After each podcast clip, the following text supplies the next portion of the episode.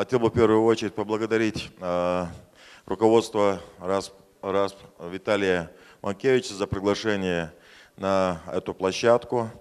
Считаю, что сегодняшнее мероприятие, оно послужит э, тому, чтобы инвестиции в регионы России э, стали более реальными, чтобы китайская сторона смогла более лучше, детально узнать регионы России, о возможностях их. И, наверное, вот такие э, мероприятия, они позволят нам быстрее адаптироваться к тем потребностям инвесторов потенциальных, тем пожеланиям, которые бы инвесторы хотели бы видеть э, в наших российских регионах.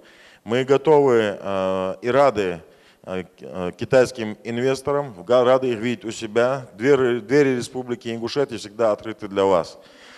Ждем вас с вашими инвестициями, даже просто культурный обмен, туристические поездки, все, что будет делаться для того, чтобы люди лучше узнали о нашем регионе, руководством республики приветствуется.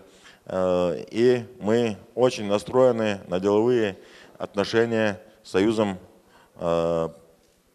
предпринимателей России. Спасибо.